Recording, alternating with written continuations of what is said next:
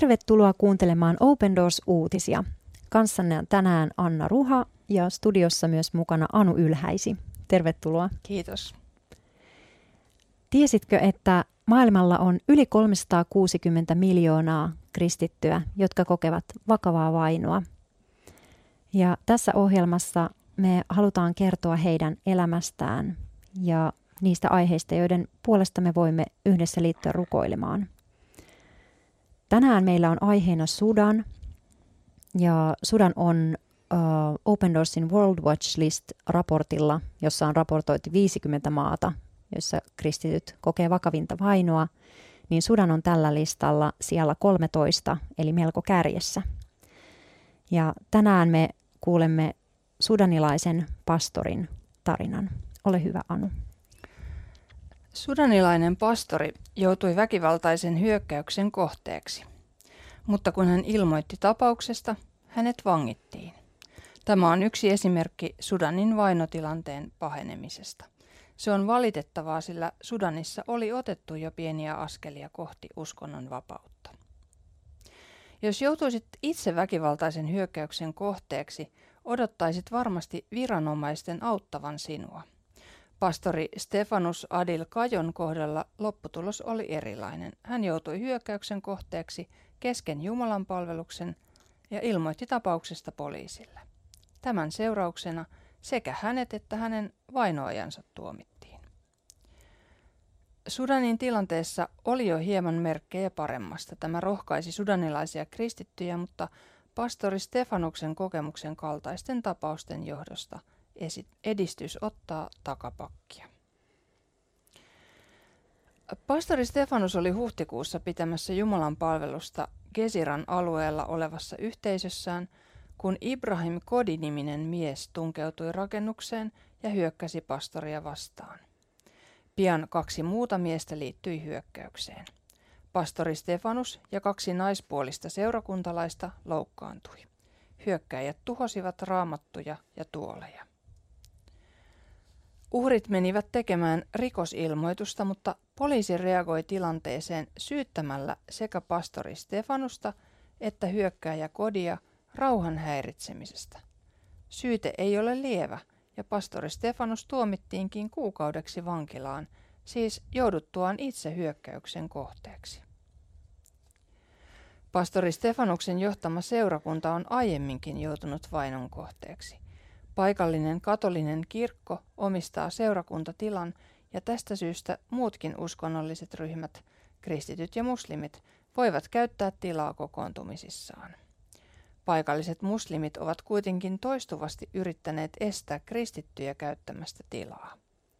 Muslimit ovat häirineet seurakunnan toimintaa muun muassa laittamalla kirkon oveen riippulukkoja sekä kritisoimalla pastoria ja seurakuntaa – rakennuksen ulkopuolelle tuomiensa kova-äänisten välityksellä. Helmikuussa ääri-islamistiryhmittymä laittoi rakennuksen oveen ilmoituksen, jonka mukaan kaikki toiminta rakennuksessa oli kiellettyä ja jossa ryhmä uhkasi käyttää voimakeinoja kokoontumisia jatkaville. Seurakunnan jäsenet jatkoivat kuitenkin kokoontumisia ja kaksi pastoria pidätettiin. Useita tunteja kestäneiden kuulustelujen jälkeen poliisit kuitenkin vapauttivat heidät. Pastorit pyysivät paikallista viranomaista puuttumaan tilanteeseen, mutta hän kieltäytyi ja avun sijaan siirtyi tilanteessa pastoreita vastaan. Sudan on World Watch-listan sijalla 13 ja tilanne on, oli paranemaan päin. Sudanilaiset kristityt ja maan tilanteen tuntevat asiantuntijat – ovat kuitenkin huolestuneita tilanteen pahenemisesta. Sudanin kristityt olivat jo alkaneet varovaisesti unelmoida maasta, jossa he saisivat tunnustaa uskonsa vapaasti. He ovat kuitenkin joutuneet katsomaan unelmiensa murskautuvan, kun Sudanin armeija on nimittänyt entisen presidentin Omar al-Bashirin tukijoita uudelleen virkoihinsa. Armeija kaappasi vallan viime lokakuussa – minkä seurauksena Sudanissa aiemmin alkanut muutos kohti siviilihallintoa kääntyi ylösalaisin ja 30 vuotta jatkunut armeijadiktatuuri palasi valtaan. Sudanin seurakunnat ovat joutuneet lisääntyvän häirinnän kohteeksi hallinnon tukemien ryhmittymien taholta. Viime kuussa erään oikeudenkäynnin seurauksena pääkaupunki Khartumin lähistöllä oleva evankelinen kirkkorakennus määrättiin purettavaksi. YK on erityislähettiläs Sudanissa Volker, Volker Peters kertoi maan tilanteesta seuraavasti. Sudan on liukumassa kohti taloudellista ja turvallisuustilanteen romahdusta ja näin ollen kohti merkittävää humanitaarista kärsimystä. Maailman ruokaohjelman arvion mukaan lähes puolet Sudanin väestöstä joutuu näkemään nälkää tämän vuoden aikana. Arvio on kaksinkertainen viime vuoden tilanteeseen verrattuna. Tilanteen johdosta maan sisäinen levottomuus sekä paine kristittyjä kohtaan tulee pahenemaan. Tällaisia terveisiä Sudanista ja varmaan ainakin äh, tällainen, mikä tässä päällimmäisenä jäi mieleen, on, on just tämä Sudanin, Sudanin ihan yleinen, yleinen tilanne. Eli tässä kerrottiin tästä sudanilaisesta pastorista ja, ja kristittyjen tilanteesta, mutta myöskin maan yleensä, mit, yleisesti, miten, miltä se näyttää tällä hetkellä, niin, niin on uh, aika huolestuttava myös taloudellisesta näkökulmasta ja, ja se on tietysti myös sellainen asia, joka vaikuttaa ihan yleisesti yhteiskuntarauhaan.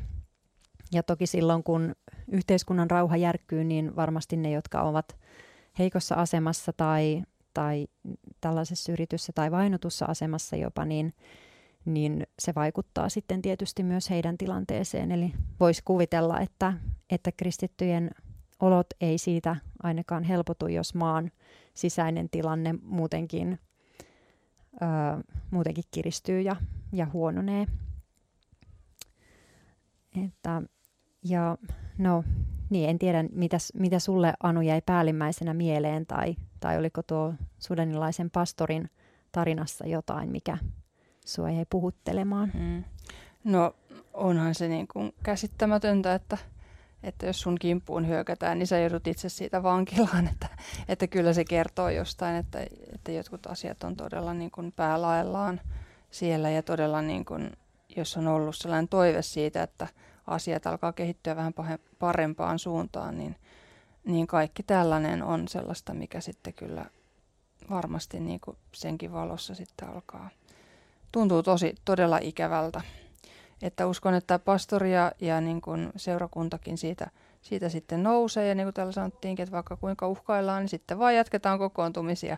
Mutta, mutta niin kuin ajattelet, mikä, mikä valtavan hieno vaikutus niillä kristityillä siihen maahan voisi olla niin kuin tervehdyttävästi ja parantavasti ja, ja kaikella, kaikella tavalla, niin heidän niin kuin tällainen lyttäämisensä ja rajoittamisensa, niin ja sitten tietysti varmaan pienen vähemmistönä siellä kun ovat, niin, niin heitä sitten on helppoa sitten syyttää kaikesta, mitä nyt sitten tulee muita ongelmia. Niin sehän on maailmanhistoriassa yleensäkin ollut, että, että sellaiset ennestään vähän epäilyttävinä koetut vähemmistöt, niin heitä sitten syytetään kaikesta mahdollisesta, mihin he ei ole millään tavalla syyllisiä. Niin, niin tällainen kehitys on tietysti sitä, että voidaan varukoilla, että, että se kääntyy, kääntyisi parempaan päin. Kyllä, kyllä on jo, jo toi tilanteen niin semmoinen käänteisyys on siinä tietysti aika nurinkurista, että, että kun sun kimppu on hyökätty, niin itse tuu tuomituksi ja, ja sanotaan vielä yleisemmälläkin tasolla just se, että, että ylipäätään ö, juuri niin kuin viranomaisten taholta, joiden taholta voisi kuvitella, että, että saisi haettua semmoista niin kuin puolueetonta apua, niin – sitä ei tässä tilanteessa ainakaan tälle pastorille äh, ollut tiedossa.